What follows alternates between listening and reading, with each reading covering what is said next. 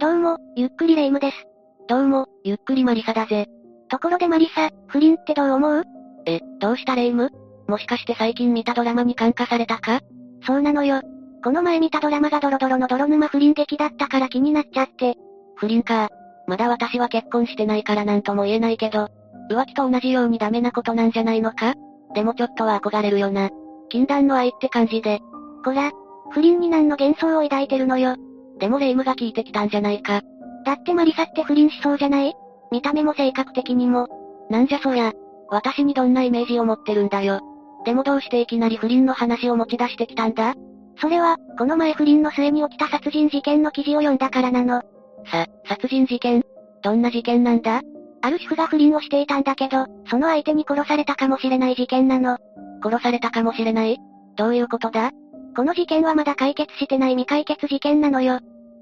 その不倫相手が犯人なんじゃないのか？そこも踏まえて、今回は京都市府バラバラ殺人事件を紹介するわね。それでは、ゆっくりしていってね。まずはこの事件の概要を説明するわね。この事件は1995年4月29日に起きたの。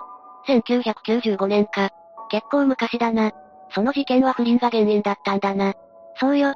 その日、京都駅から山陰本線で1時間ほどの園部駅から車で1時間ほど行った小川のほとりに、福知山市に住む男性が山菜採りに出かけたところ、小川の岸辺に横たわっている女性の遺体を発見したの。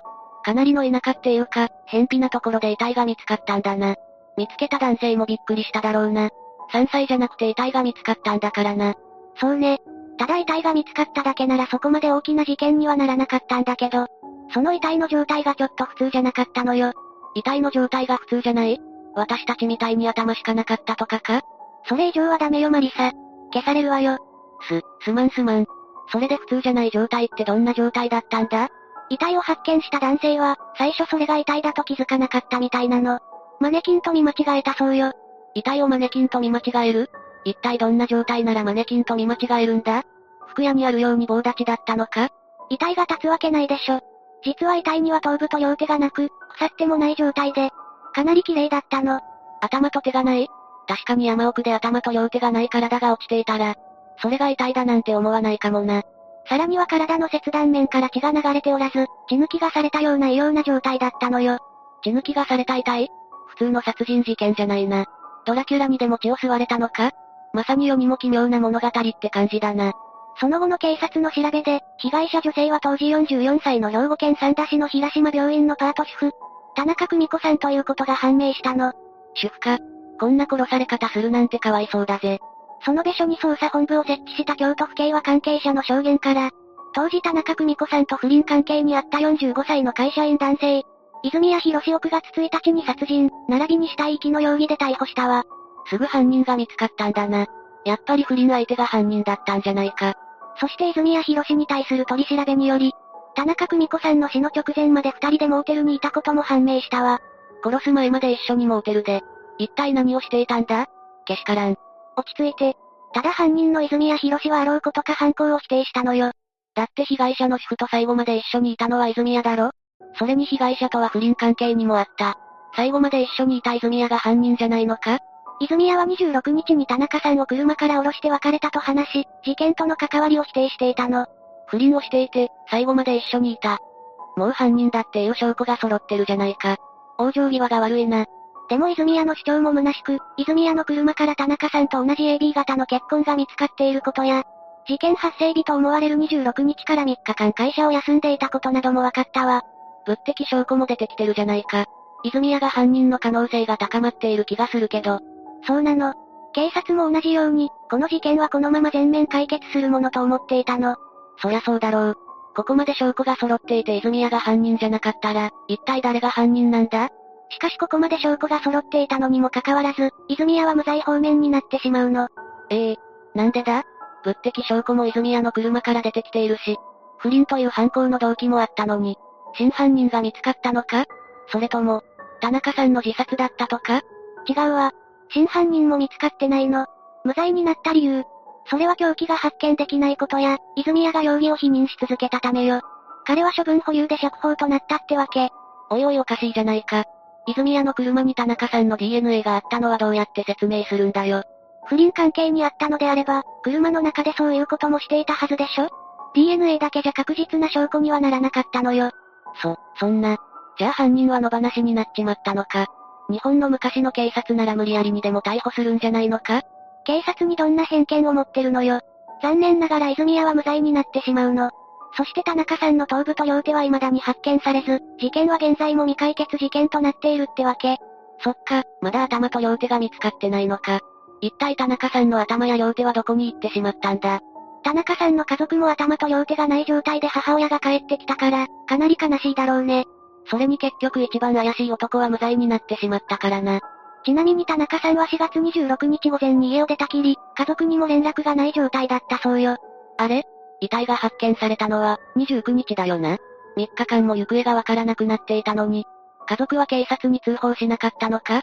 実は不倫が家族にバレていて、家族と喧嘩でもしていたのか？いや、家族には不倫はバレていなかったわ。でもそう思うのも仕方ないわよね。自分の家族と3日間も連絡が取れないんだから。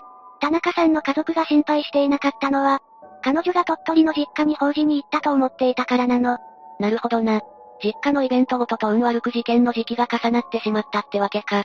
2、3日帰ってこなくてもそれは不自然ではなかったってわけね。しかし2日後の28日に、高校生の娘が田中さんの実家に電話したことで、田中さんが行方不明になっていることが判明し、残された家族は不安になるの。そうか。実家に行ったと思っていた自分の母親が、そこにはいなかったんだからな。実家の方も、帰ってきてない田中さんを電話に出してと言われて驚いたことでしょう。そして翌日、田中さんの家族は妙な胸騒ぎを抱えたまま遺体のことをニュースで知るの。マネキンみたいな遺体のことか。この時点ではまだその遺体が自分の母親だとは知らないわけだろそうよ。そしてニュースから数日後、遺体の身元が田中久美子さんと判明したため家族にも連絡が入ったの。家族もびっくりしたろうな。自分の母親が遺体となって発見されたって、いきなり言われたんだからな。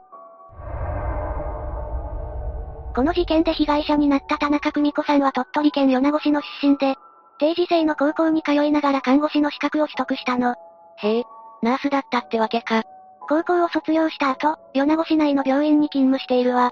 そして1971年に行われた兵庫県の三田市で成人式に出席した際に、夫となる男性と知り合ったってわけね。田中さんの夫も同じ地元の人だったんだな。事件当時、田中さんは夫、大学生の長男と専門学校に通う次男、高校生の長女、夫の両親と祖母の8人暮らしだったの。大家族だな。そっか当時44歳だったから、それくらいの子供がいてもおかしくないか。そして田中さんの家族と不倫相手の泉谷の家族とは、家族ぐるみの付き合いだったの。なるほどな。近所に住んでたか、子供同士が仲が良かったって感じかな。その後、田中さんと泉谷はやがて不倫の関係になるのよ。田中さんも不倫の末、自分がマネキンみたいな状態で殺害されるなんて想像もできなかったろうな。さらに驚くべきことに事件当時泉谷と田中さんは、10年以上の不倫関係にあったそうなの。10年以上も不倫していたのか。よくバレなかったな。世の中の不倫している人たちに、長続きする秘訣を教えてあげてほしいぜ。10年も不倫をしていたんだから、田中さんと泉谷の関係はかなり深かったって言えるわよね。そうだよな。10年って言ったら、そこら辺の夫婦よりも長続きしているぜ。捜査本部は、26日の田中さんの外出は駆け落ちと見ているわ。ついに泉谷と一緒になるためにか。確かに泉谷も26日から会社を休んでたんだよな。そうよ。4月26日に田中さんが自宅を出て、午前9時に泉谷と待ち合わせた後、泉谷の車で福知山へ向かうの。二人が車で向かったのは、福知山市にあるモーテルだったわ。普段から福知山市みたいな、かなり遠くの場所で仰せを重ねていたのかもしれないな。でもモーテルにチェックインした後に、田中さんの消息がわからなくなるの。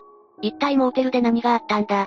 田中さんの死亡解剖の結果、死亡推定時刻は26日の深夜から27日の未明と判明したわ。死亡推定時刻とされた時刻は、泉谷と田中さんがモーテルにチェックインした直後のことだったの。完全にモーテルでやってるじゃないか。犯人は泉谷で間違いないと思われても仕方ない気がするけどな。以上のことから捜査本部は犯行現場をモーテルと睨んで、泉谷の逮捕に踏み切ったってわけね。でも結局、泉谷は無罪になってしまったんだな。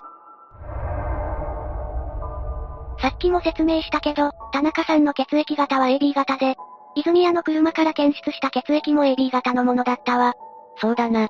でもそれは決定的な証拠にはならなかったんだろ？そうなの。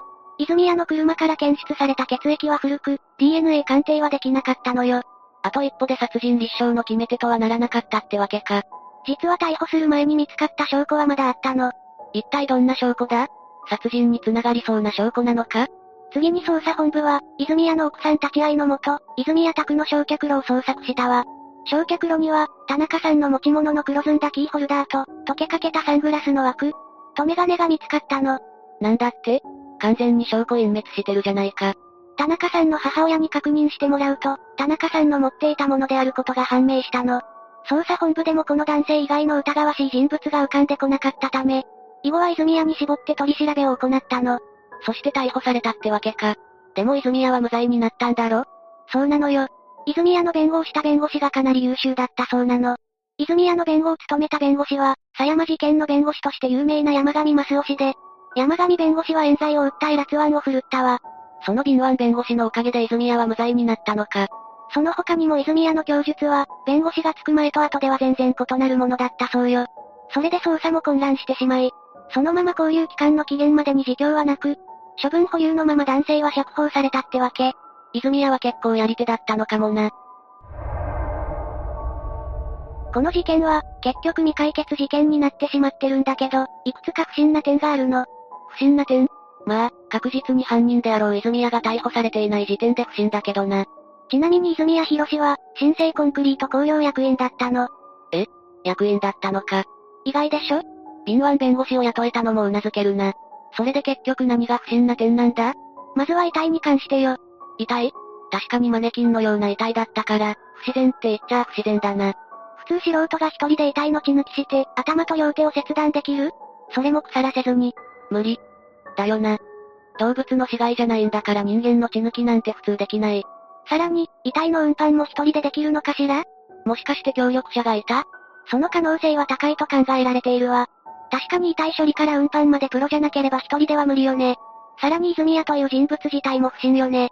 不審というか泉谷はものすごい人物だと思うわ。コロコロ発言を変えたり、殺人に協力者を従えたり、敏腕弁護士を雇ったり。田中さんも10年間も泉谷と不倫関係を続けてたくらいだから、かなり優秀で魅力的な人物だったんだろうな。この事件で罪に問われることのなかった泉谷なんだけど、2006年に別の殺人事件で逮捕されるの。え？また逮捕されたのか？一体どんな事件を起こしたんだ？勤めていたコンクリート会社の社長を殺害したのよ。ええ？よりによって社長を？生命保険目当ての殺人だと言われているわね。そしてこの事件でも協力者が数人いたと言われているわ。この事件でも協力者。今回の事件と同じ協力者なんだろうか。このコンクリート会社の社長の殺人事件でも、協力者は明らかになってないの。泉谷が徹底的に自供しなければ捕まらないと、協力者に説明していたようね。そこまで用意周到であれば、もし明らかに協力者だと分かっていても、その人物たちを逮捕するのは難しかっただろうと考えられているけどね。ははほんと泉谷は頭がいいな。犯罪慣れしているというか、もしかしてこの社長を殺害した事件でも逮捕されなかったのか？この事件でも前回と同じ弁護士がついたけど、前回のように言い逃れできる状況とは違っていたの。彼は起訴されて懲役15年の実刑を食らったわ。よかった。やっと捕まったのか。そうなのよ。15年から交留期間の300日が引かれ、刑は実質14年ちょっとね。泉谷は満期でも2020年中には出所しているはずなの。2020年に出所しているのか。じゃあもうこの犯罪者は世の中に解き放たれている。もう、くれぐれも犯罪を犯さないでほしいぜ。今回は京都市府バラバラ事件を紹介したけど、どうだった？うーん、結局未解決事件になってしまったんだろ？明らかに犯人だっていう人物がいながら、警察は何をやってるんだ？そうよね。被害者家族も犯人が見つからずかわいそうよね。でもマリサ、これで不倫をするってことがどういうことになるか分かったでしょ？え？どういうことだ？不倫をしちゃうと、今回みたいな事件に巻き込まれちゃうかもしれないわよ。怖いこと言うなよ。でも今回の事件の犯人かもしれない男が、別の事件で逮捕されてたのにはびっくりしたぜ。でももう出所してるからね。そうだよな。もしかしたら私たちの近くに住んでるかもしれないぜ。かもしれないわね。でも犯人にはもう犯罪なんてしてほしくないわよね。永遠に反省してほしいものだな。というわけで今回は、京都市府バラバラ事件について紹介したわ。それでは、次回もゆっくりしていってね。